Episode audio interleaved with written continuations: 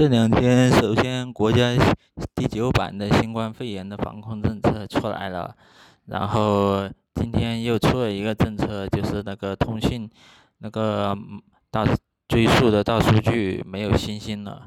然后第九版的那个防控指南其实